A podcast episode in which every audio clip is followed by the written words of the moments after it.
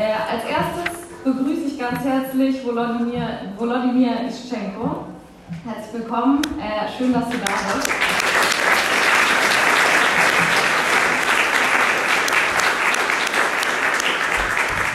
Äh, Volodymyr ist ukrainischer Soziologe und forscht derzeit an der FU hier in Berlin und er spricht über die derzeitige Situation in der Ukraine und wir sind sehr dankbar, dass du hier bist, um mit uns zu diskutieren. Ähm, ich stelle noch kurz die anderen vor und dann kannst du gleich beginnen. Ähm, hier links von mir sitzt Ilya Budraitskis. Ich wusste, äh, dass ich Schwierigkeiten haben werde.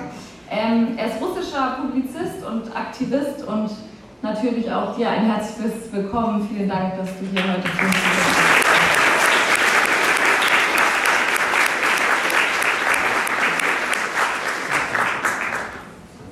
Er wird äh, über die derzeitige Situation, den Krieg, aber auch allgemein die gesellschaftlichen Entwicklungen in Russland sprechen. Als dritter spricht dann äh, hier digital per Video zu uns Emran Feroz. Äh, er ist österreichisch-afghanischer äh, Journalist und Autor und Afghanistan-Experte. Und er wird über die Verwüstung sprechen, die der Westen in Afghanistan angerichtet und äh, hinterlassen hat. Äh, genau, herzlich willkommen auch an.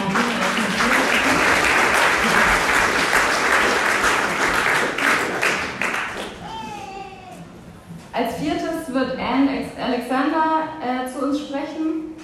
Sie ist äh, Mitherausgeberin des International Socialism Journal, Journal und sie wird über äh, auch imperialistische äh, Dynamiken und Verwüstungen und auch Zusammenhänge zum Beispiel zum Klimawandel sprechen, global, aber mit einem Fokus auf den Nahen und Mittleren Osten. Ähm, genau, auch dir herzlich willkommen, schön, dass du da bist.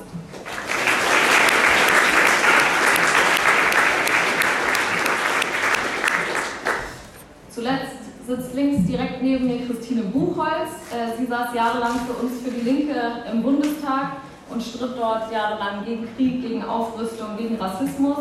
Außerdem sitzt sie im Co-Kreis von uns, von Max 21, und sie wird über die Situation in Deutschland sprechen und wird versuchen einzuordnen, was wir hier vor Ort, wo wir nun mal sind, tun können, um gegen dieses ganze Grauen äh, eine Antikriegsbewegung aufzubauen und versucht ein paar Ankerpunkte äh, aufzuzeigen. Herzlich willkommen.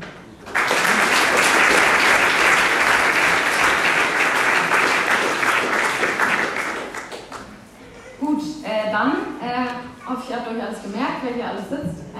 Und wir beginnen mit dir, Volodymyr. Herzlich willkommen. Ich gebe dir nach fünf Minuten mal ein Zeichen, damit äh, du weißt, dass du dann noch so zwei Minuten hast.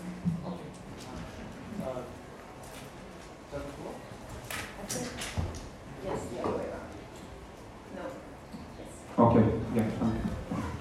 Uh, leider spreche ich Deutsch noch nicht so gut, so I'll continue in English. Thank you so much for Christine, first of all, for, for inviting me here and allowing me to speak to such a big audience. Uh, um, I don't think that I'll tell anything inspiring about uh, what's happening in our country. Uh, just share my thoughts uh, on some of the discussions about how to uh, stop the war or support Ukraine and which uh, um, problems uh, the arguments have. So many people now, um, especially on the left, they discuss, discuss with each other uh, whether to support sending weapons to Ukraine or not supporting sending weapons to Ukraine. And uh, quite often this discussion is uh, just either or. I think the actual controversy within the left is uh, different. Because first of all, the question of sending weapons is not so simple and uh, let's say there are, for example, there are different weapons that could be sent and there are offensive weapons, there are weapons that could be used against the Russian territory, uh, there are weapons that could be used just for defense and in this case, if these weapons are used to stop the Russian advance, uh, then uh, there could be a quite uh, convincing and strong argument that uh, Ukraine might need defensive weapons in order to stop the Russian advance. Uh, and, but then the question is actually, is it just about weapons? Is it just about sanctions? Or there should be something else. Uh, for example, some um, very active diplomacy in order to reach some compromise between Ukraine and Russia in order to stop the war as soon as possible and meaning that saving as much as possible of Ukrainian lives and saving as much as possible of Ukrainian cities and the industries and the remainder of the economy. Uh, this, this argument could be made. Uh, but I think the real controversy is actually that uh, many on the left are not really ready to speak out uh, what is the ultimate goal what they are supporting. So some, some on the left actually uh, want Ukraine to win. Uh, some other people on the left uh, unfortunately want Russia to win. Uh, this position is not so much strong actually among the Western left, but it is actually quite strong, uh, maybe even dominant in some countries in the global south and in the quite many Eastern European countries as well, including unfortunately Russia. And uh, the there is a like, first category of people like, represented by among the most uh, the biggest names by Noam Chomsky for example, that uh, calls for uh, stop the war as soon as possible. So uh, what are the problems with these uh, positions? Uh, the people who want Ukraine to win, they would say that it's necessary because Putin is a kind of like new Hitler. He wouldn't stop in Ukraine, he would attack Baltics, he would attack Finland, he would attack Poland, and so on and so forth. then they would also say that, uh, that if we just live uh, in Russia's, Russian hands parts of Ukrainian territory, they would commit some genocide, they would kill uh, Ukrainians, they would force them into some kind of assimilation into Russians, because uh, these are, in eyes, one and the same people. And so the, uh, those people who call for kind of a compromise solution. They are kind of complicit in the um, almost complicit in a genocide and in uh, like appeasing uh, Hitler of the 21st century. The problem for this kind of position is that these people quite rarely discuss what, what exactly means for Ukraine to win. Uh, what it means uh, simply stop of the line that existed before February 24, before the start of the invasion. So meaning that uh, Crimea and uh, quite large part of Donbass would still remain in uh, under Russian control. Or what is actually the guarantee that Ukrainian army will won't proceed further and uh, then it's a, it's a question of whether the Ukrainian army would be actually seen as liberators in Crimea and in Donetsk and Lugansk. And what it, could it mean for the um, residents of these territories uh, that are even under Ukrainian laws, like dozens of thousands, maybe even hundreds of thousands, that I actually formally fit into the definition of the collaborationists, and they would, uh, even legally, they would mean, uh, meet uh, quite long prison terms, and unfortunately, it's quite likely that they would be dealt not legally, but outside of the um, uh, legal structures. So it's, it's quite uh, uh, straightforward street violence lynching.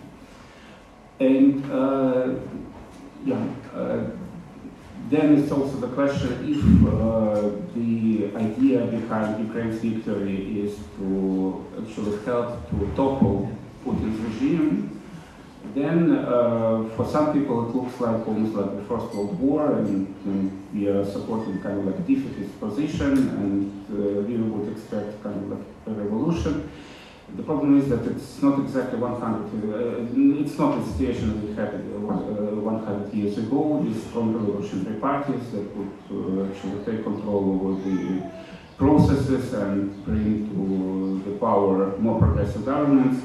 It's a big question who would be the successor of Putin and whether this person, quite likely coming from the Russian enforcer agencies, would be even more reactionary and more aggressive than Putin is now. And in the end, it's also a question that uh, it starts to look like uh, the support for the position for the forced regime change uh, uh, state failing Russia, which is a nuclear power, with uh, partial occupation, with separatism, and we've seen the consequences of this kind of uh, forced regime changes in other parts of the world, in the Middle East. And also understand that Ukraine was also a failed regime change operation for for Russia that only uh, catastrophically exacerbated the, the, very big problems that existed in Ukraine. And for the supporters of the position uh, to stop the war as, as, soon as possible, the biggest problem is that uh, any kind of uh, Minsk Accords, like third edition, uh, are not exactly possible in this moment because neither of the parties would agree on them. So what we see now is that Russia is uh, preparing to annex uh, southern Ukrainian regions that they occupied since February. They are going to take uh, all of the Donbass. because this is, looks like the immediate goal of the current offensive. Uh, that they also quite probably are going to annex, and then it would make uh, any concession on Ukrainian part extremely difficult. And Ukraine, on, uh, on the other side, is receiving quite large quantities, quantities of uh, American and European weapons, uh, supporting billions, and uh, they also kind of look at this situation as like time is on, on our side, and we would be able to start a strong counteroffensive and move out the Russians from our territory. So this moment just.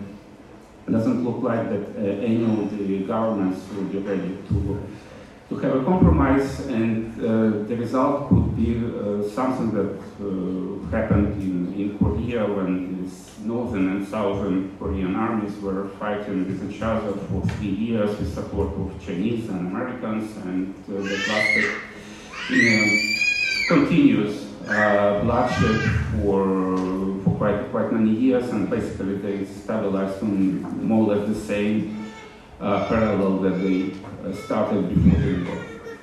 So uh, uh, the uh, compromise solutions, that, for example, they were discussed in Istanbul that included the Ukraine's neutrality, but with the guarantees of the powerful Western states, and also with some promise of EU membership but also with some compromises on, on uh, Crimea and parts of Donbass, they could be a, a part of the uh, solution, uh, but it looks like a lot of time would, would go and a lot of lives would be lost in, in, in, in this process. The other problem is also that there is no consensus within the EU itself uh, to give any uh, real prospect for Ukraine uh, membership, although that would be a very important thing to do because it would uh, help to give more support to the, to the compromise solution.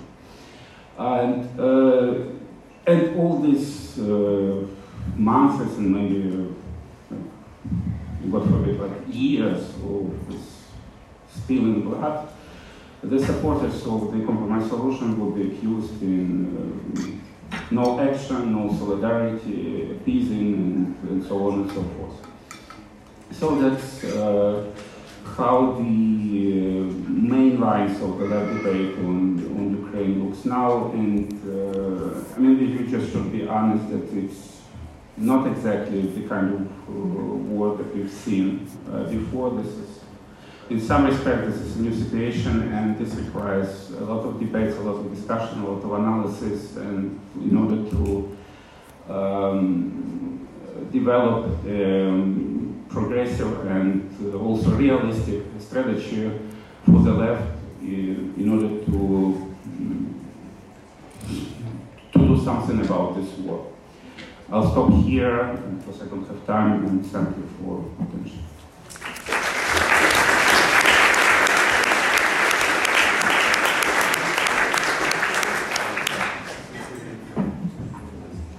Vielen, vielen Dank äh, für deine Gedanken und dass du hier bist nochmal.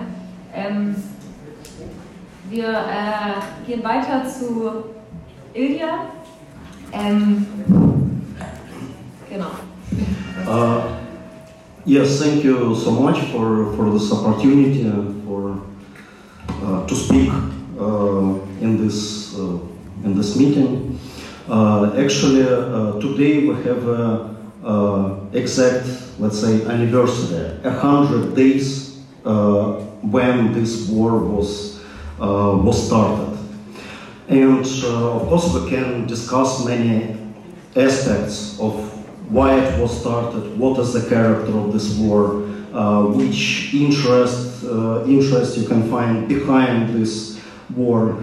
Uh, of course, we can talk about the responsibility of the NATO. We can talk about the responsibility of Ukrainian government. We can talk about the inter-imperialist uh, conflicts behind this war.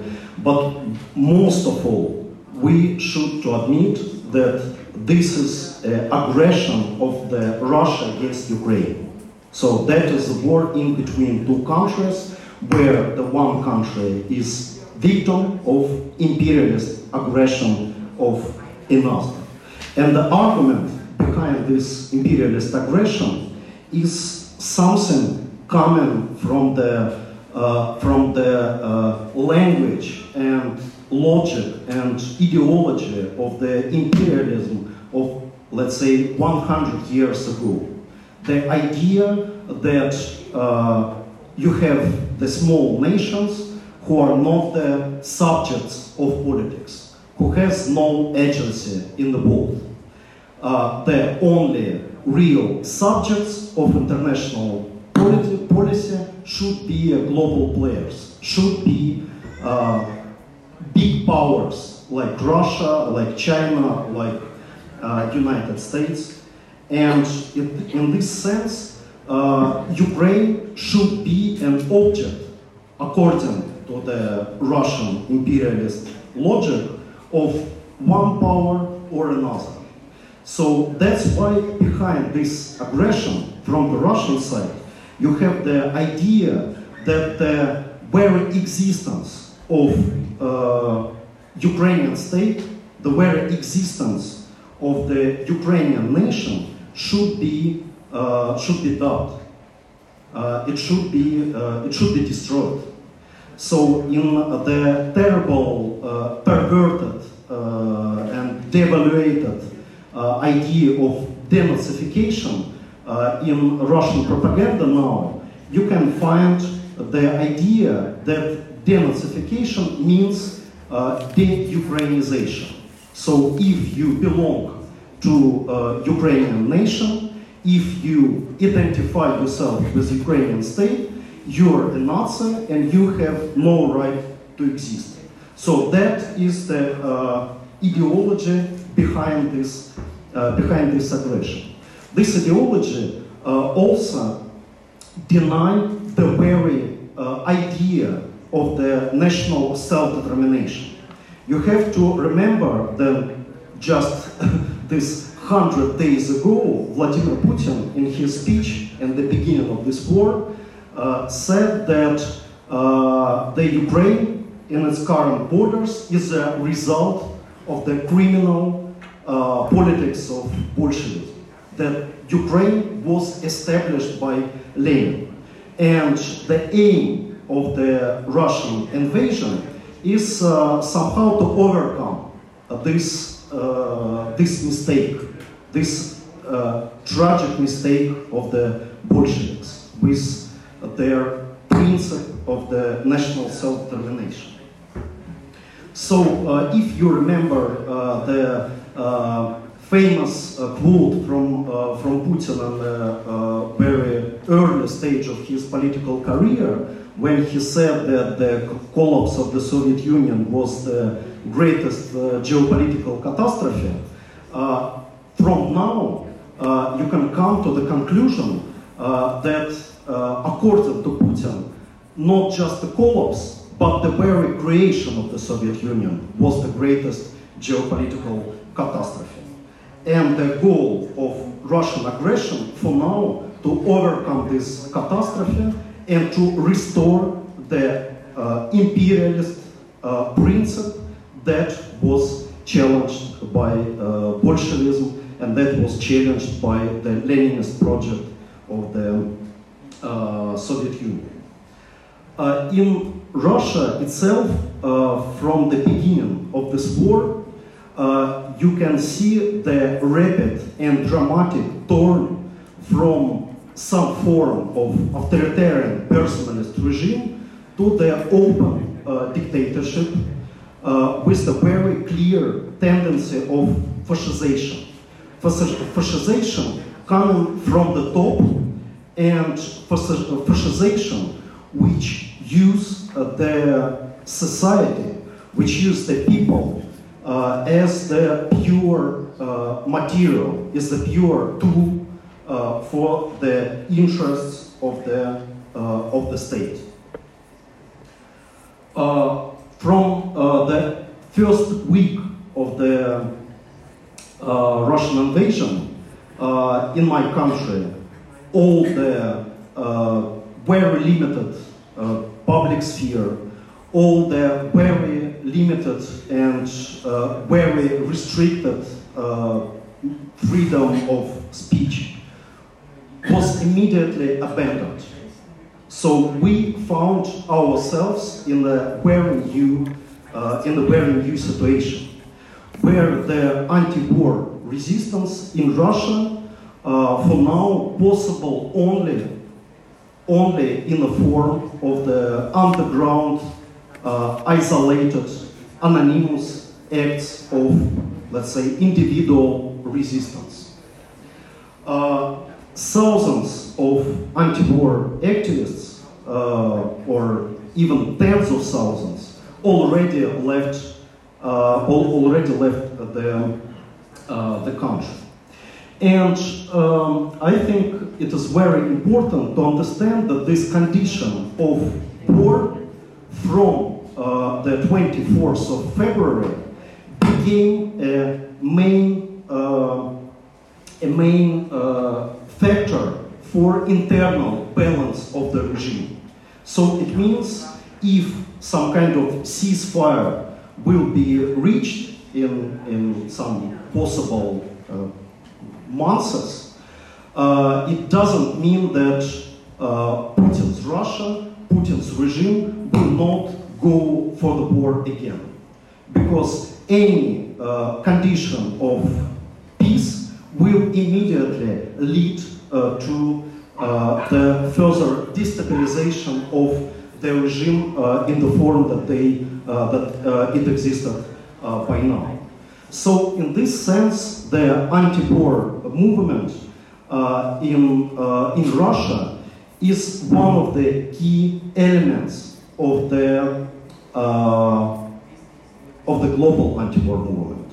It's one of the key elements that would able to stop this war. By the anti-war movement, I mean not only the activity of some left-wing or liberal groups, but the change of the mood of the society, the ability of the society to organize itself and to resist uh, the war and uh, the current regime uh, in the very uh, different uh, forms.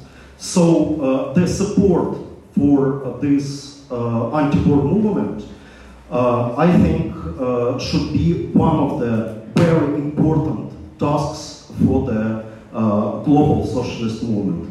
Thank you.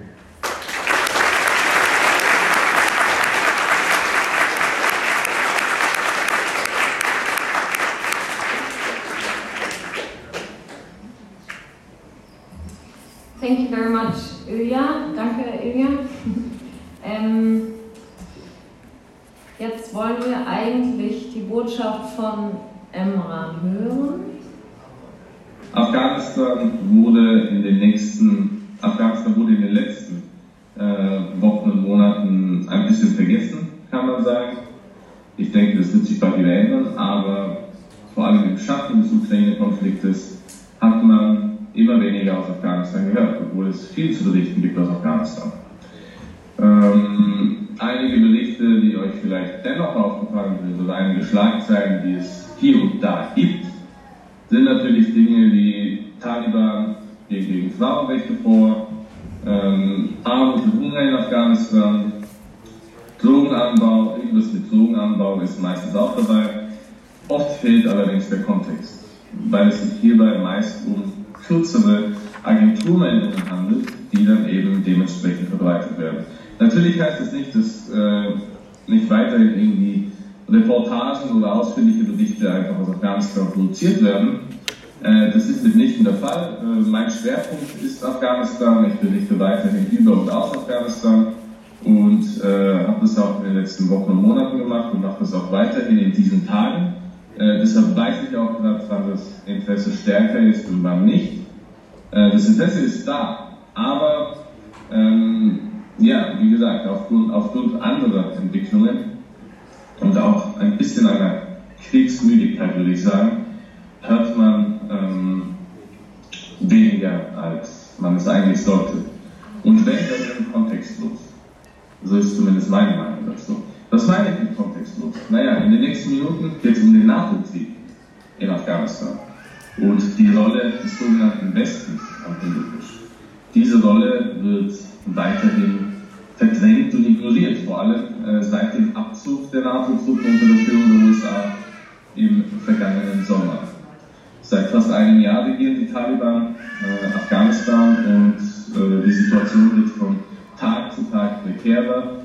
Menschenrechte, Frauenrechte, all diese Dinge werden abgebaut. Wir haben hier ein extrem radikales, militantes Regime, was 20 Jahre lang in äh, Guerillakrieg und Terror äh, involviert war und nun regieren muss oder regieren soll.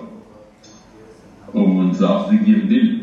Wer einmal an die Macht kommt, der gibt sie ungern ab. Aber irgendwie klappt das nicht mit dem Regieren. Und äh, es wird von Tag zu Tag eigentlich deprimierender. Auch als ich im letzten März in Afghanistan war, fiel mir das sehr stark auf.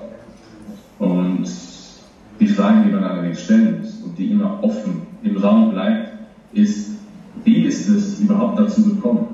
Was ist in den letzten 20 Jahren falsch gelaufen? An dieser Stelle muss man auch mal klarstellen, dass in Afghanistan nicht seit 20 Jahren Krieg herrscht, sondern seit über 40 Jahren. Und ähm, dieser Krieg wird äh, seitdem immer brutaler, nimmt mal brutalere Formen an, mal weniger brutale Formen, aber er ist da und äh, er kostet vor allem afghanische Zivilisten äh, regelmäßig das Leben. Die NATO hat zu einer Eskalation dieses Krieges in den letzten 20 Jahren beigetragen. Sie ist eigentlich ohne Plan in Afghanistan einmarschiert und ohne Plan wieder abmarschiert.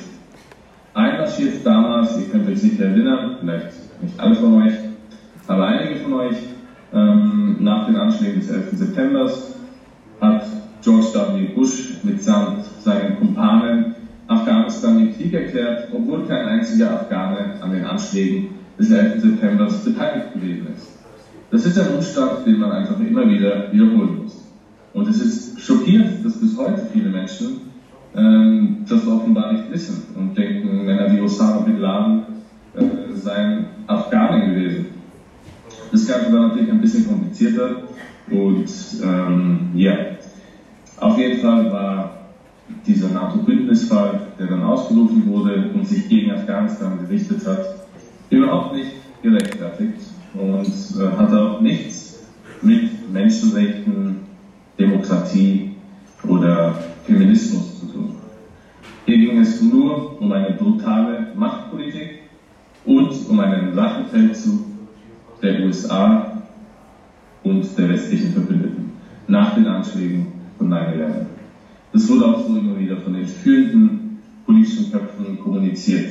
Also Donald Trump, ne, tut mir leid, nicht Donald Trump, sondern äh, George W. Bush, ähm, Tony Blair, all diese Typen, Donald Rumsfeld, ähm, Dick Cheney, so heißen sie, die Architekten des War on Terror, der damals ausgerufen wurde.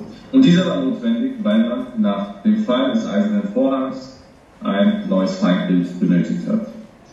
Deshalb ist meine These auch, dass der Afghanistan-Krieg in erster Linie weder mit einer Ideologie einer menschenrechtsfreundlichen Ideologie oder vermeintlichen äh, Menschenrechten, Frauenrechten, Nation Building und so weiter zu tun hat. Er hat auch nicht viel mit irgendwelchen Ressourcen zu tun. Er hat auch meiner Meinung nach äh, begrenzt mit geostrategischen Interessen zu tun, sondern in erster Linie ging es hier einfach um einen Rachefeldzug. Wir müssen ihnen eins auswischen nach dem, was sie uns angetan haben. Und deshalb musste danach auch der Irakkrieg her. Das waren unter anderem die Worte von Ex-Außenminister Henry Kissinger, der hoffentlich vielen hier ein Begriff ist und äh, ja, der einfach auch selber ein de facto Kriegsverbrecher ist, der auch in diesen Tagen weiterhin stattfindet.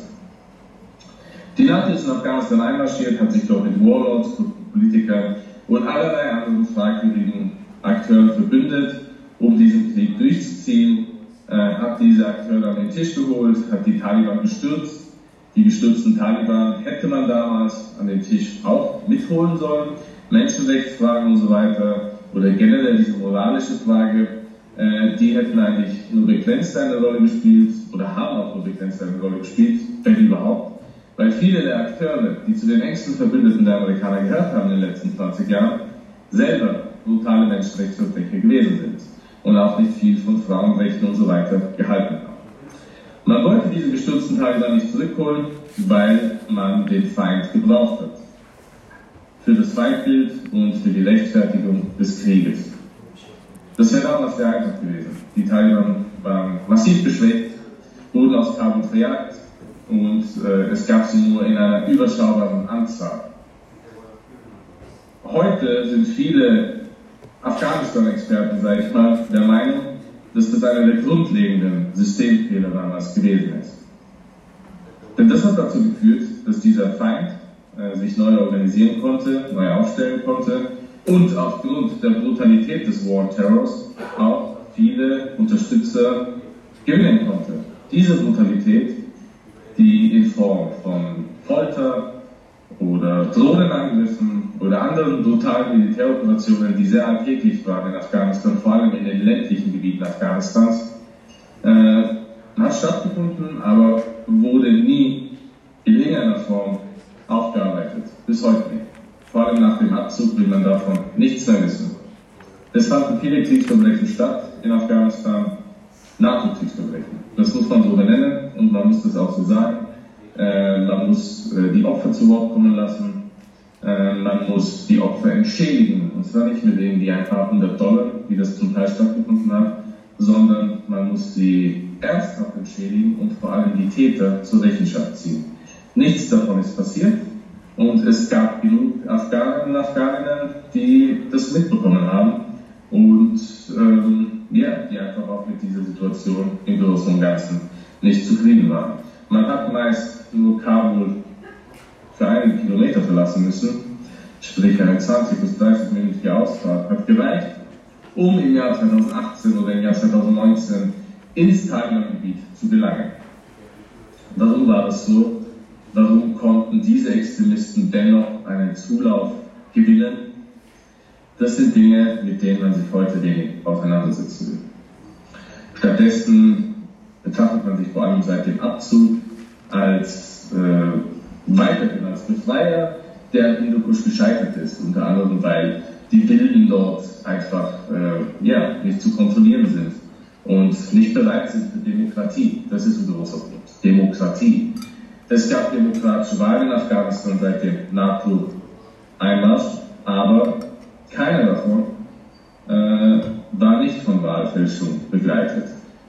Viele Afghanen und Afghaninnen, die ich getroffen habe, waren der Meinung und wussten natürlich auch ohne westliches Engagement, dass Demokratie und die Wahl der politischen Führung etwas Besonderes ist, etwas Wichtiges ist, was man wertschätzen sollte und auch ausüben sollte.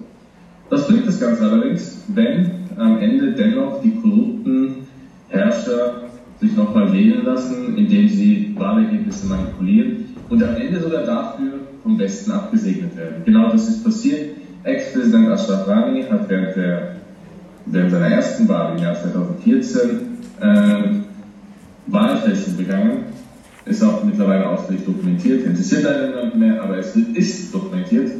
Und am Ende ähm, war es der damalige Außenminister John Kerry, der dreimal nach Kabul gereist ist und am Ende eben Asraf Rani zum Sieger erklärt hat. Das heißt nicht, dass in Konferenz Abdullah Abdullah irgendwie die reinste Weste war oder sonst irgendetwas, aber Ende, am Ende des Tages hatten die hier einfach ein korruptes Klientelregime, was sich persönlich bereichert hat, äh, anstatt irgendetwas ähm, nach vorne zu bringen.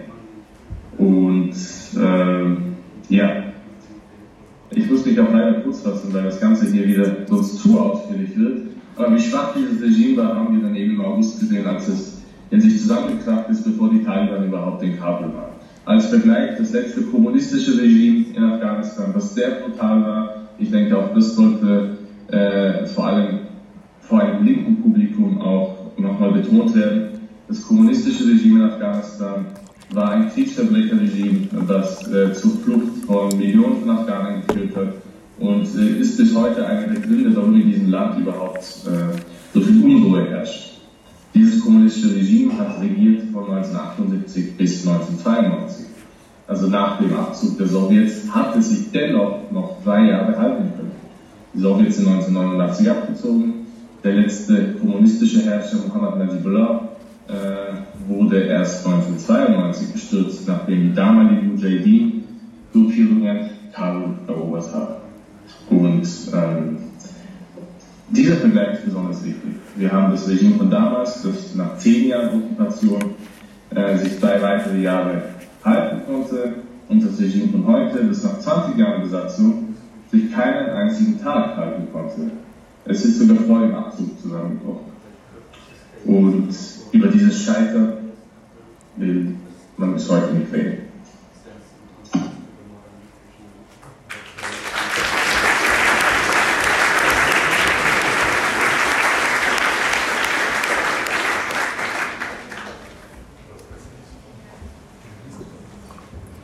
Okay, dann äh, Anne würde ich jetzt an dich übergeben.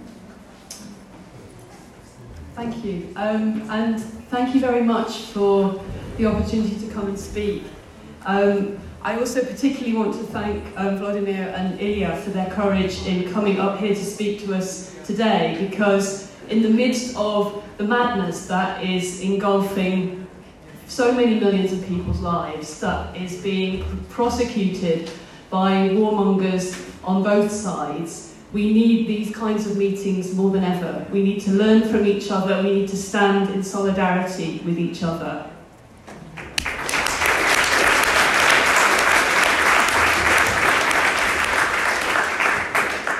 I want to make a few points in my contribution. I want to talk very briefly about how I would see the nature of the war in and over Ukraine, and that's speaking as somebody who is a British revolutionary socialist, not someone whose um, family have been chased out of their homes, not someone who has their family members have been drafted into the army or is facing in the immediate term the consequences of this war. But this war is a, is a, is a war that will touch everybody in this room in some way or other. I want to talk about how that relates to imperialism, what I understand imperialism to mean, and what are the threats to ordinary people, not just in Ukraine and across Europe, but also in Africa, in the Middle East, and potentially further. What, the, what is at stake for us as humanity? And then to talk briefly as well about what can we do to resist and where should we focus our organising in terms of building an anti-war movement. So briefly, in terms of how I see the nature of, of the war in Ukraine and the war over Ukraine, because I would say there are two aspects to this. The first is, as has already been pointed out, that this is a war of national defence by the Ukraine, by the, by the Ukrainian people against Russian imperialist aggression. However, it is not only that kind of war. It's not only a war that is between Russia and Ukraine, between Russian forces and Ukrainian forces, or the Ukrainian people. It is also a war that is part of an inter-imperialist conflict where there are two imperialisms engaged, the imperialism of Russia, which is weak with the weaker one, and a larger set of imperialist forces led by the US, but including my own government, French, the German government, and other governments. And in the background is a much bigger imperialist conflict um, between the US and China. So this is not to say that the war in Ukraine is about the conflict between the biggest imperialist powers in the world, and that's to say the US and its only near rival, which is China, and still a long way from the US in terms of its relative military power. But like all imperialist, inter-imperialist conflicts, it engages all of those forces, and that is one of the reasons why, why it is extremely dangerous that the war in Ukraine, as well as being a war which is fought by the Ukrainian forces against Russian forces, is one where Ukrainian forces are fighting for US interests um, as well as their own interests. And this is a war by proxy. And people, some people here were in the last session where Alex Callinicos was talking about this. Um, he gave a very good definition of a war by proxy. It doesn't mean that Ukrainian forces, the Ukrainian government, have no agency of their own. Of course they do. But there is an alignment between the section of the, Iranian, of the Ukrainian ruling class that is in alliance with the US and, and uh, you know, has been so for, for several years, as a result of, uh, as Vladimir was saying, failed, failed approaches to try and change Ukraine by other means, by peaceful means, by ordinary people's resistance to the system that exploited and oppressed them, where that was hijacked and turned into a nationalist drive towards tearing Ukraine into, uh, into two different uh, into two different tendencies. One that was pulled further and closer towards the US and, uh, uh, uh, and the EU, and the other one that was pulled towards, pulled towards Russia.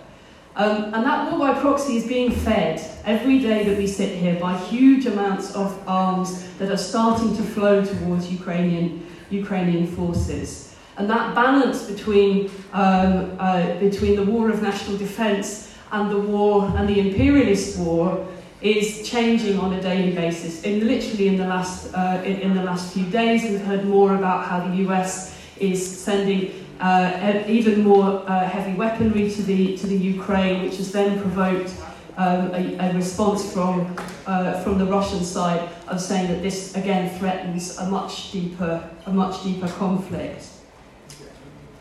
I think this is a textbook case really of how imperialism works. That competition that happens between countries at an economic level spills over into military competition and vice versa. That these things cannot be separated from each other. There is a fusion between competition for military domination and competition at an economic level, which means that these two intertwined systems feed into each other like a terrible machine. It's structured into how capitalism works at every level and goes all the way and goes all the way down. There is more, always more than one imperialist power.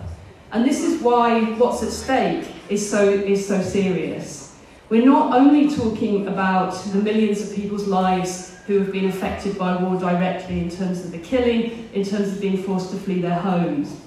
We're also looking at the risks of so-called tactical nuclear conflict potentially as one outcome of this, uh, of this war. And that would be an absolutely devastating and catastrophic threshold for us to, to cross as human, as human beings.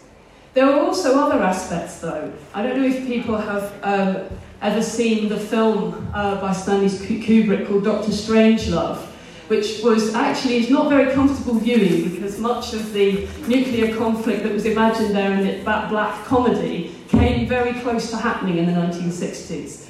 There's a doomsday machine which gets triggered in Doctor Strangelove. However, there are other doomsday machines that are working besides the, um, besides the potential nuclear war. Actually, the fossil fuel doomsday machine that we are living with is being ramped up by this war that the fossil fuel prices, oil and gas prices that have risen again to astronomical levels, is fueling further investment in climate destroying infrastructure and encouraging, let's guess, the three, three of the largest um, uh, state or corporate entities that are planning to unleash these carbon bombs on humanity are the uh, US fracking industry, Russia's Gazprom, Saudi Arabia's Aramco and the Qatari uh, national oil, national oil and gas companies. And then if we look at the question of, uh, of food, how the war has pushed up um, food prices for millions, tens of millions of people. Egypt is 80% dependent on Russian and Ukrainian wheat for a staple of its, uh, of its population's daily food. Turkey, likewise, most of the Middle East has that kind of vulnerability with the, when, the, when the prices fluctuate. But when you scratch the surface, you actually find that the prices were going up anyway, that that vulnerability had been, had, had been structured in by the way the market works. That in fact it was people had been teetering on the edge of famine in places like Lebanon long before this war took place. That actually it is the market system that is the real doomsday machine here. And this brings me on then to the question of how can we resist? I would say that this lead, should lead us to the conclusion that resistance must be both economic and political. That the same people who want to destroy our living standards, that are attacking our public services, are throwing thousands of people at work, out of work to pay for their crisis, are the ones that want to dragoon us off to go and fight each other. That actually they also want to spend that money that could be used for the things that we need for our children's futures on blowing up other children's futures. That we actually have to take a stand against both of these things together. We have to say that war is a symptom of their system. War is not a cause of our misery on its own. I want to quote very briefly just to, just to end from Karl Liebknecht, German revolutionary socialist, from his pamphlet Militarism and Anti-Militarism, which he wrote in 1907 a few years before, uh, before the First World War. He said, it's very important that for workers not to simply ignore the question of what their, their armies do abroad and which armies their armies are allied with. He said, the class conscious proletariat does not simply remain cool to, uh, towards the so called international task of the army as well as towards the whole capitalist policy of expansion that takes up a serious and clear-sighted position of opposition to this policy. I think that is the sentiment that should guide us today. We,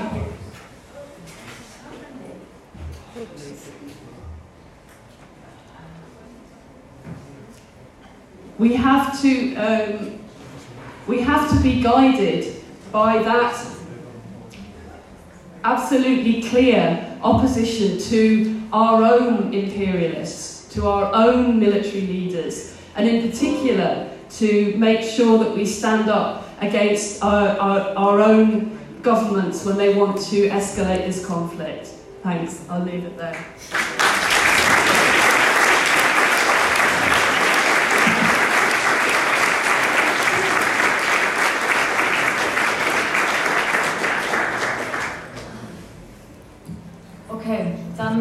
Christina, darfst du daran anschließen. Vielen Dank äh, auch dir für deinen Beitrag. Und Christina, du hast jetzt die schwierige Aufgabe, nochmal ein paar Positionen von uns oder äh, ja, Perspektiven aufzuzeigen.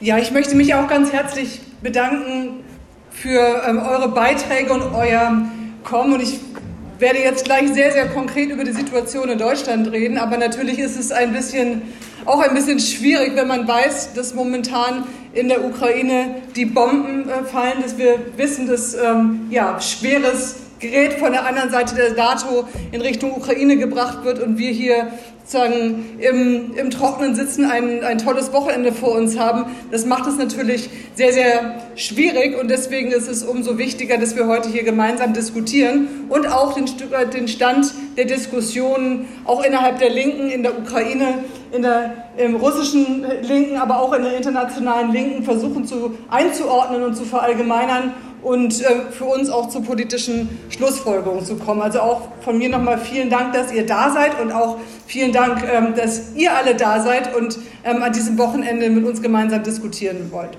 Ähm, ich rede jetzt tatsächlich über die Situation in Deutschland und ja, was, was die, der Krieg für uns bedeutet, weil dieser Krieg ja auch Dinge ins Rutschen gebracht hat, Verhältnisse und Rutschen bekommen, äh, gebracht hat, die durch die Krisen, die ja davor lagen, die ja momentan kaum noch in dem Bewusstsein sind, die Klimakrise, die Corona-Pandemie, ähm, die dazu geführt haben, dass ähm, ja, die Situation ähm, in Deutschland sich rapide auch ver verändert.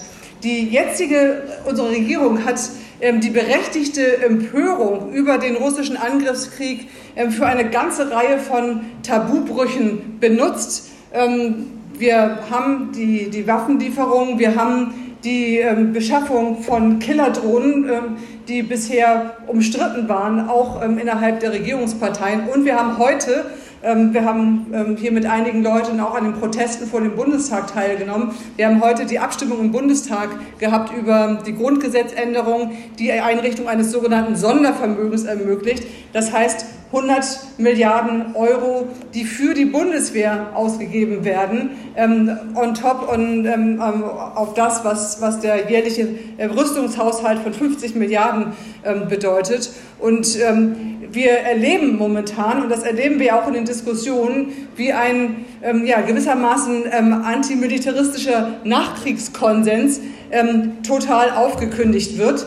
Nun ist es nicht so, dass die Mehrheit der Bevölkerung vielleicht eine durch eine, ja, eine wirklich durchargumentierende Position des Antimilitarismus gehabt hat. Aber die Ablehnung des Krieges, die Ablehnung von Auslandseinsätzen, all das sozusagen war ähm, eine sozusagen wichtige, ein wichtiger Konsens, der über die letzten 30 Jahre äh, Stück für Stück in Frage gestellt wurde und ähm, der jetzt, wo jetzt der jetzige Krieg benutzt wird, um ähm, Riesenschritte voranzugehen. Der Leiter der Friedrich-Naumann-Stiftung, der FDP-Stiftung, Karl-Heinz Paquet, hat es so ausgedrückt, dass der bedingungslose Pazifismus darf nicht wieder auferstehen, sagt er.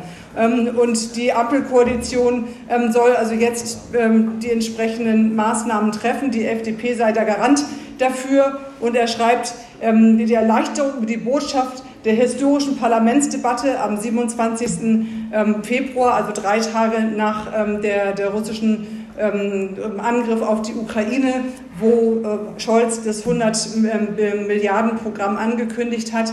Ähm, also diese Erleichterung über die Botschaft der historischen Parlamentsdebatte war mit Händen zu greifen, eine große Chance für das wertegebundene Militärbündnis des Westens. Und ich glaube, das ähm, zeigt sozusagen, was für die herrschende Klasse in Deutschland die Situation bedeutet. Wir erleben, dass der Widerstand gegen diese massive Aufrüstung ähm, noch sehr, sehr schwach ist. Auch heute standen wir mit ein paar hundert Leuten an verschiedenen Stellen vor dem Bundestag. Aber ich glaube, es ist auch klar, dass ähm, nicht nur ähm, diese, ähm, diese Maßnahmen falsch sind, und auch keine Beendigung des Krieges in der Ukraine bedeuten, sondern dass ähm, sie auch auf die lange Frist sagen wir ähm, dafür sorgen müssen, dass größere Teile der Bevölkerung in Widerspruch auch mit ähm, diesen, ähm, diesen Maßnahmen ähm, kommen müssen und dass, wenn klar wird, dass der Staat Geld in Kampfbomber steckt, ähm, aber nicht in die öffentliche soziale Infrastruktur, ähm, dass das auch ein Ansatzpunkt sein kann, um Widerstand ähm, auf der Straße aufzubauen. Vor allen Dingen vor dem Hintergrund, dass die Inflation massiv zunimmt, die Teuerungsrate beträgt momentan fast 8 Prozent. Und das wird bedeuten, dass ähm, die Armut, ähm, sozusagen die, die Armutsfolgen in der Gesellschaft nochmal das, was die Agenda 2010 bedeutet hat, massiv ähm, über, überschreiten werden und die Inflation ähm, die Lohnerhöhung, alle Lohnerhöhungen der letzten Jahre auffressen wird und auch das übrigens auch heute beschlossene Erhöhung des Mindestlohns auf ähm, 12 Euro letztendlich völlig wirkungslos sein wird, weil ähm, die Inflation so massiv ist. Es ist Aufgabe der Linken äh, als ähm, Antikriegsbewegung oder eine Antikriegsbewegung mit anderen aufzubauen gegen Russlands Angriffskrieg, aber auch gegen die Eskalation ähm, der NATO und den Widerstand gegen die Aufrüstung ähm, voranzutreiben. Und äh, wir müssen als Linke die Menschen organisieren und mit ihnen gemeinsam Perspektiven des Widerstands entwickeln, denn es ist letztendlich entscheidend, dass, die Aktivität der vielen ist der Schlüssel für Veränderung hier in Deutschland, aber natürlich auf der ganzen Welt. Ich will ganz, ganz kurz, ähm, weil ich meine sieben Minuten auch nicht ähm, über, überreizen will, ich will ganz kurz ähm, ähm, auf die Linke eingehen, weil ich glaube, wir müssen das machen. Es sind nicht alle von euch hier im Raum Mitglieder der Linken, aber ähm, viele und wir von Marx 21 arbeiten ja in der Linken. Und die Linke ist in einem katastrophalen Zustand momentan, ähm, für das es zwei Gründe gibt meines Erachtens. Das sind nämlich politische Gründe. Ähm, zum einen, ähm, dass es einen Teil ähm, oder einen Ansatz innerhalb der Linken gibt, den politischen und die sozialen Kämpfe gegeneinander auszuspielen und damit ja, ein, ein Grundprinzip der, von, von sozialistischer Politik, dass wir den Kampf gegen Ausbeutung und Unterdrückung miteinander verbinden, sozusagen konterkariert. Das ist sozusagen einer der großen Fehler der letzten Jahre gewesen, die die Linke massiv geschwächt hat. Und gleichzeitig haben wir in der Linken sozusagen eine Tradition, die sehr stark auf ähm, die äh, Regierungsbeteiligung orientiert und die Veränderung äh, in der Gesellschaft nicht in der Veränderung der Kräfteverhältnisse sieht, sondern ähm, darin Koalitionsregierungen mit ähm, ja, SPD und Grünen zu, ähm, zu, zu, zu äh, bilden. In der Bundestagswahl hat, das, ähm, hat der Kurs der Anbiederung an die SPD und die Grünen dazu geführt, dass die Linke sich marginalisiert hat. Und wenn wir wollen, dass die Linke zu einer, einem Faktor wird, der sowohl eine relevante Antikriegsbewegung aufbauen kann, aber auch die notwendigen sozialen Kämpfe ähm, führen kann, gemeinsam ähm, mit den Gewerkschaften in den Betrieben, die die Hegemonie der SPD in den Gewerkschaften, die diese zurückgewinnt momentan, wieder zurückdrängen kann und die Leuten eine Perspektive auch des Kampfes geben kann, dann müssen wir mit diesen beiden falschen Traditionen innerhalb der Linken ähm, brechen und diejenigen, die Kräfte stark machen, die bereit sind, die politischen Verhältnisse in Frage zu stellen und die bereit sind, auch tatsächlich die, ja, die Menschen zu organisieren und den Widerstand zu organisieren in den Betrieben, in den Schulen, ähm, auf der Straße und ähm, in den Bewegungen, ähm, die wir momentan brauchen. Das ist unsere Aufgabe und wir wollen mit euch gemeinsam dieses Wochenende auch diskutieren, wie wir das machen können. Ähm, wie wir das machen können im Austausch mit Linken ähm, im, ja, in der ganzen Welt und wie wir, das, wie wir, wie wir ähm, Alternativen entwickeln können zu dem ähm, Wahnsinn des Imperialismus, den man momentan natürlich in besonderer Brutalität in der Ukraine spürt, aber deren Folgen auch ähm, global ähm, spürbar sind, bis auch in dem alltäglichen Leben der Menschen hier. Und ja, in diesem Sinne freue ich mich auf ja, zwei spannende Tage mit euch und bin auch gespannt jetzt auf die Diskussion. Vielen Dank.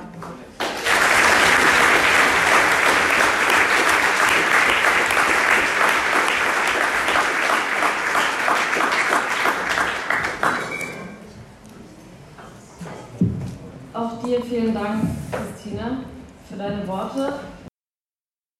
Vielen Dank für die ganzen sehr ehrlichen äh, Fragen, finde ich, und Beiträge und die solidarische, wenn auch kurze Diskussion und ich würde einfach in der gleichen Reihenfolge euch nochmal das Wort geben äh, und ihr könnt nochmal äh, ja, darauf antworten, wenn ihr mögt. Drei? Vier? Drei? Drei? Yeah, thank you very much for just that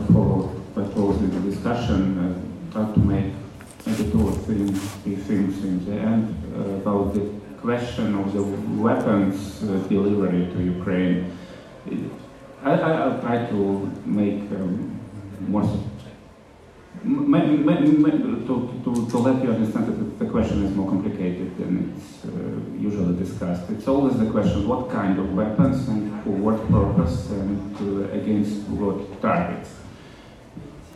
Offensive or defensive weapons, those weapons that can target Russian territory, including Crimea, but they believe this is, this Russian territory, or just to use it for liberation of the occupied territories in Ukraine. So the, this, this, the debate on the left should be more differentiated. Uh, there could be different arguments to, about the delivery of specific weapons uh, for specific purposes. And then, of course, it's a question of the purposes. You should decide for yourself. Do you want Ukraine to win? Do you want to stop the war? Or maybe someone which wants Russia to win? Then it's, it, has been great to hear that actually people differentiate, the conference in this room differentiate the Russian government, Russian people, Russian socialists who are against the Russian government. And also, Ukraine is also very complicated and it's a class society. There's Ukrainian government which has different interests than Ukrainian people there is like this Ukrainian bourgeois civil society which speaks quite often the things that are not supported by Ukrainian people.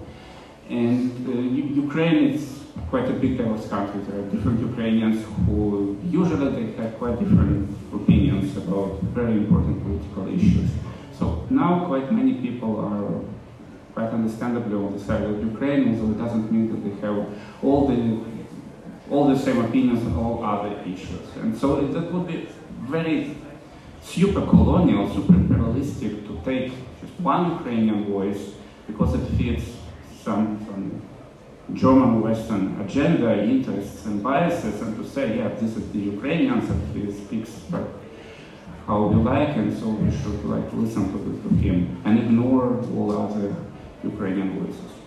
So, and, and one, one last thing is the, the, the word that actually didn't, uh, wasn't used in the discussion, it's actually nationalism. And it's uh, imperialism, colonialism, but actually, even from the Russian point of view, from the point of view of Putin, when he says Ukrainians and Russians are just one and the same people, it's uh, typical nationalistic claim.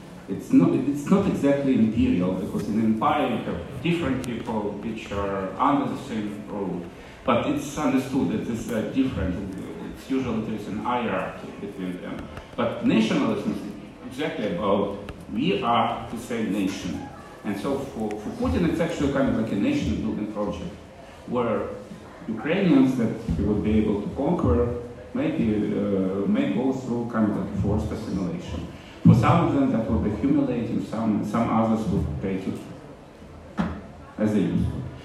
Uh, but also at the same time, uh, Ukrainian nationalists are exploiting the war situation in order to push for their own nation building project where now the uh, I mean, there are discussions about throwing out like Russian language books, about banning Russian language songs, about uh, eradicating any presence of Russian language in, in, Ukrainian schools, revising the curricula.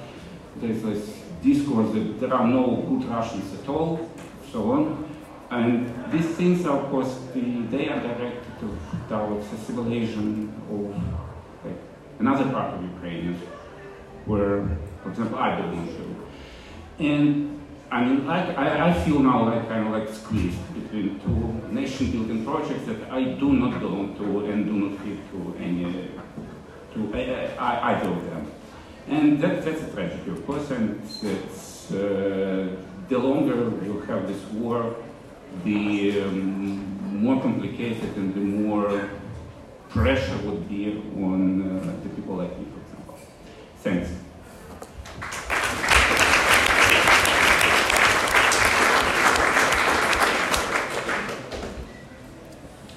Uh, yeah, I, I, just want to, to add uh, that, you know, when this war uh, started, uh, of course, my first feeling was a deep, uh, deep shock.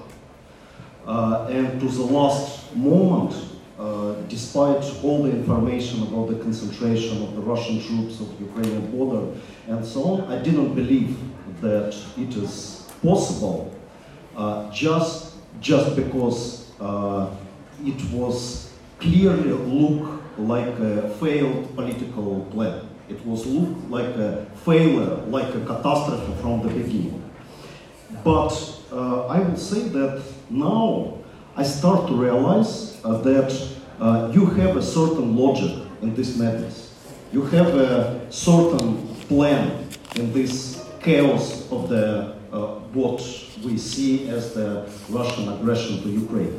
Because uh, actually the plan of Putin is quite uh, simple.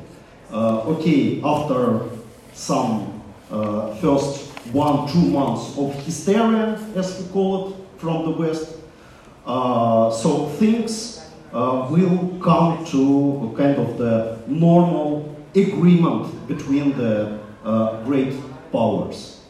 I will guarantee your uh, you uh, peace in Europe. I will guarantee your you the transfer of gas and oil. I will not talk anymore about the possible use of the nuclear arms, and you may just give me Ukraine. You know, the, the, uh, the price for the peace is, uh, is, is, not so big. You know, just, just give me this country. Yeah? And, uh, and uh, if we look carefully at the discussions that happened in the Davos Forum just recently, which is the biggest uh, you know, uh, forum of the global elite, this idea somehow came from, uh, from Kissinger in his, uh, in his address and was welcomed in some way because it sounds kind of rational. And the problem is that if it could happen, if uh, Ukraine will be sacrificed in the name of peace in, uh, in Europe, uh, Putin will not uh, stop. I think he will uh, absolutely logically take it as a success of his uh, strategy. As, as I pointed uh, already, war in Russia became a, a necessary condition for the very existence of this political machinery, the very existence of this regime. And in this way, I think that what left uh, in Germany, in Western Europe, and so on, uh, definitely uh, don't need, need, to do to justify Putin in any way and uh, to uh, think that the peace is something that could be get from some guarantees to the regime which makes the war the only form of its you know, existence in domestic uh, politics and in, in, in international politics as well. Because, you know, if you follow uh, the Russian propaganda, if you follow the speeches of Putin, you can't say where uh, he uh, will necessarily stop. So tomorrow, after Ukraine, he can, uh, for example, say that in the Baltic states you also have a uh, Nazi regimes and there are also problems with the Russian language, or in Kazakhstan that was mentioned. Yeah, why not? Why, why not to give him uh, Baltic states? They're, they're quite small, you know, they, uh, it's, it's, it's not a big price to be paid for the real peace uh, in, um, uh, in Europe. And this, uh, this very logic should be rejected from the revolutionary left on the first place. If we are really struggling against the imperialism, not uh, just as some definition of the global order, but also as a way of concrete politics. And we see this concrete politics right now. And that is what is Russia is doing in Ukraine. Absolutely.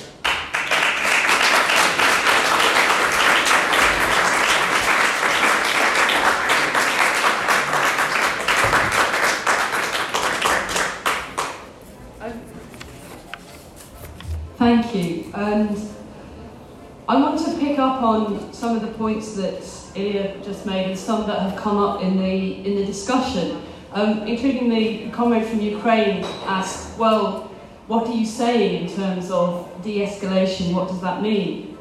I think my answer would be that there are different ways in which you can fight occupation, that you can learn from different kinds of struggles that have erupted in the past. And I'm not pretending for a minute that this is something that I have had personal experience of, but it's something that I've learned from talking to Palestinian comrades, for example, or talking to Algerian activists about their national liberation struggle, for example, against French colonialism in the 1950s and, 19th and, and early 1960s, where you want us to struggle under occupation, eh? so to surrender and struggle under occupation. This is what you suggest. But you, so you said that there was already Russian occupation of part of, of part of, yes, of part of Ukraine. It's still just 20%, but it will be more and more. What I'm saying is that there are different ways in which, you, in which national liberation can take place, and that the national liberation struggles of the anti-colonial revolutions did not take place with the support of the great imperialist powers. They largely didn't take place with larger, with with heavy weaponry coming from either Washington or Moscow um, uh, uh, and so on and so forth. I'm talking about the struggles in the early part of the 1940s into the 1950s. For example, uh, in, uh, in, large parts of, in large parts of the Middle East. The ones that were most successful in mobilizing whole peoples were ones that also involved struggles of a different nature, not of military struggles, but in mobilizing the working class. The general strikes, for example, that accompanied the partisan war against the French colonial occupation in, in Algeria, that those were those kinds of means are the ones which I think actually provide a route which is a different route towards ending the, the whole machinery of war, which is the problem. Because as we've heard from both Vladimir and Ilya, there is no way out of this which allows this machinery to keep functioning. If we go back to the points that Karl Liebknecht made in 1907, he said that at the heart of every capitalist state there is a war machine that has two functions. It is an external predator, it has its international task, and it is the internal gendarme the police force that keeps the class peace and keeps the proletariat down. And the ordinary working class people must resist both of those functions.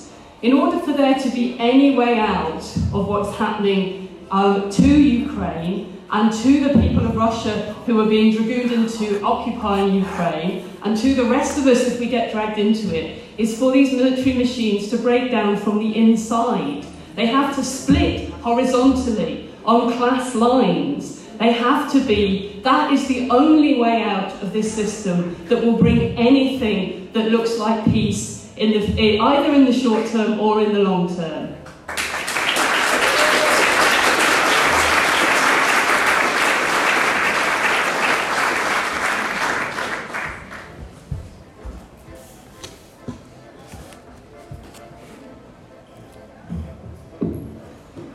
Ja, wir wurden gefragt, was ist unsere Alternative? Und ich glaube, unsere Alternative in dieser Situation kann nur der Aufbau einer Antikriegsbewegung sein, die Teil einer notwendigen Antikriegsbewegung weltweit ist. Und Ilja hat es ja gesagt, die Antikriegsbewegung in Russland ist ein Schlüssel, wäre ein Schlüssel. Wir wissen, unter was für unglaublich schwierigen Bedingungen ähm, Genossinnen und Genossen in Russland, ähm, aber auch in der Ukraine gegen Militarismus kämpfen und wir können unseren Teil hier machen und ich bin überzeugt, dass die politische Forderung ähm, sein muss, sozusagen weder Putin noch NATO ähm, und für eine unabhängige und neutrale Ukraine zu sein. Das ist die einzige Parole gegen das, ähm, die Gefahr des Umschlagens ähm, dieses Stellvertreterkrieges in einen direkten Krieg, der katastrophale Folgen sowohl für die Menschen in der Ukraine, aber auch darüber hinaus haben wird.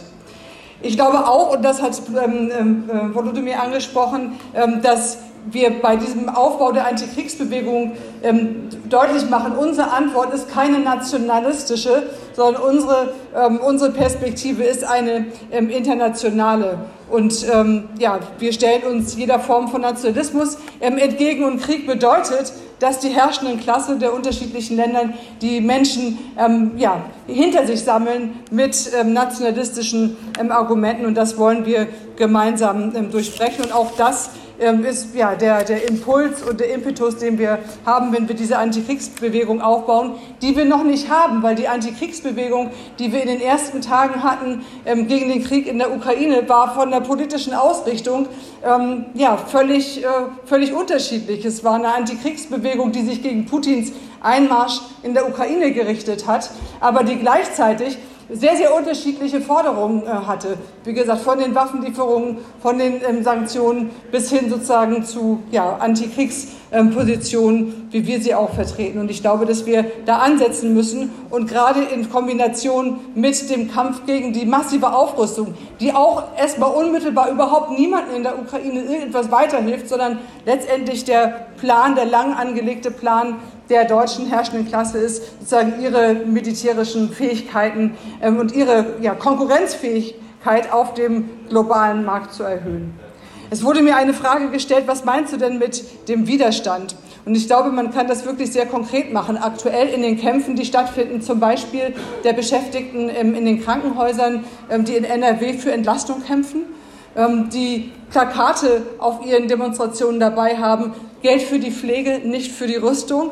Und ich glaube, dass, dass das ein Beispiel ist, dass wir hier die Kämpfe hatten in, ähm, in, in Berlin, die Kampagne ähm, gegen die Deutsche, äh, Deutsche Wohnen und Co. enteignen, ähm, was ganz konkret bedeutet, dass Leute von dem, was sie verdienen, ähm, ähm, leben können müssen, wohnen können müssen. Und wir wissen, dass die Inflation ähm, mehr und mehr deines Einkommens aus, auffrisst, dann wird sich die Situation auch am, am Wohnungsmarkt dramatisch äh, verschärfen, weil die Leute sich das nicht mehr leisten können. Und wir haben aktuell ähm, ja, eine Diskussion, ähm, Scholz äh, spricht von der konzertierten Aktion, also sprich ähm, Absprachen zwischen den Bossen und den Gewerkschaften, dass man verzichtet auf Lohnerhöhungen und damit wird sozusagen suggeriert, dass dann auch die Preise niedrig bleiben. Und wir wissen genau, dass die Bosse das ausnutzen werden. Und wir werden Lohnkämpfe in den nächsten ähm, Wochen und Monaten haben. Wir haben Tarifauseinandersetzungen, wo wir die Gewerkschaften und die Arbeitnehmer und die Arbeiterinnen und Arbeiter unterstützen müssen, ihre Lohnforderungen durchzusetzen, ähm, um, ja, um etwas zu haben, wo wir der, der, der Inflation entgegenwirken. Und ich glaube, das sind politische Auseinandersetzungen, Kämpfe und Widerstand, die sehr, sehr, sehr konkret stattfinden an verschiedenen Orten. Und da müssen wir Teil von sein. Und auch eine Linke muss beides äh, Teil sein. Eine hat gesagt, wir verbinden die politischen und die sozialen Kämpfe. Das ist die Aufgabe, die, die wir sozusagen sehen als, ähm, als die Aufgabe der Linken. Und da gibt es eine Menge zu tun. Ich glaube nicht, dass wir ähm, Hunderttausende gegen den Krieg auf der Straße haben werden in den nächsten Wochen und Monaten. Aber wir müssen ganz kontinuierlich aufbauen, eine Bewegung sowohl ähm, ja, gegen, die, gegen die Folgen der, der, des Krieges in Form der Inflation und ähm, ja, der, der sozialen Konflikte und eine Bewegung äh, gegen den Krieg und äh, die Aufrüstung. Und ähm, ja, in diesem Sinne machen wir jetzt auch gleich die Aktion, ähm, nämlich Geld für Soziales, Geld für Klima statt für Aufrüstung. Und das ist unser Beitrag zu ähm, ja, dieser wirklich äh, katastrophalen Situation, ähm, die wir momentan haben. Und ja, wir werden weiter diskutieren. Danke nochmal, dass ihr da seid. Danke auch, dass ihr gesprochen habt. Es sind keine einfachen Antworten, aber ich glaube schon, dass es unser Job auch ist, sozusagen zu Positionen zu kommen. Und es ist gut, ja, wenn wir auch diese kontroversen Positionen hier gemeinsam miteinander diskutieren können.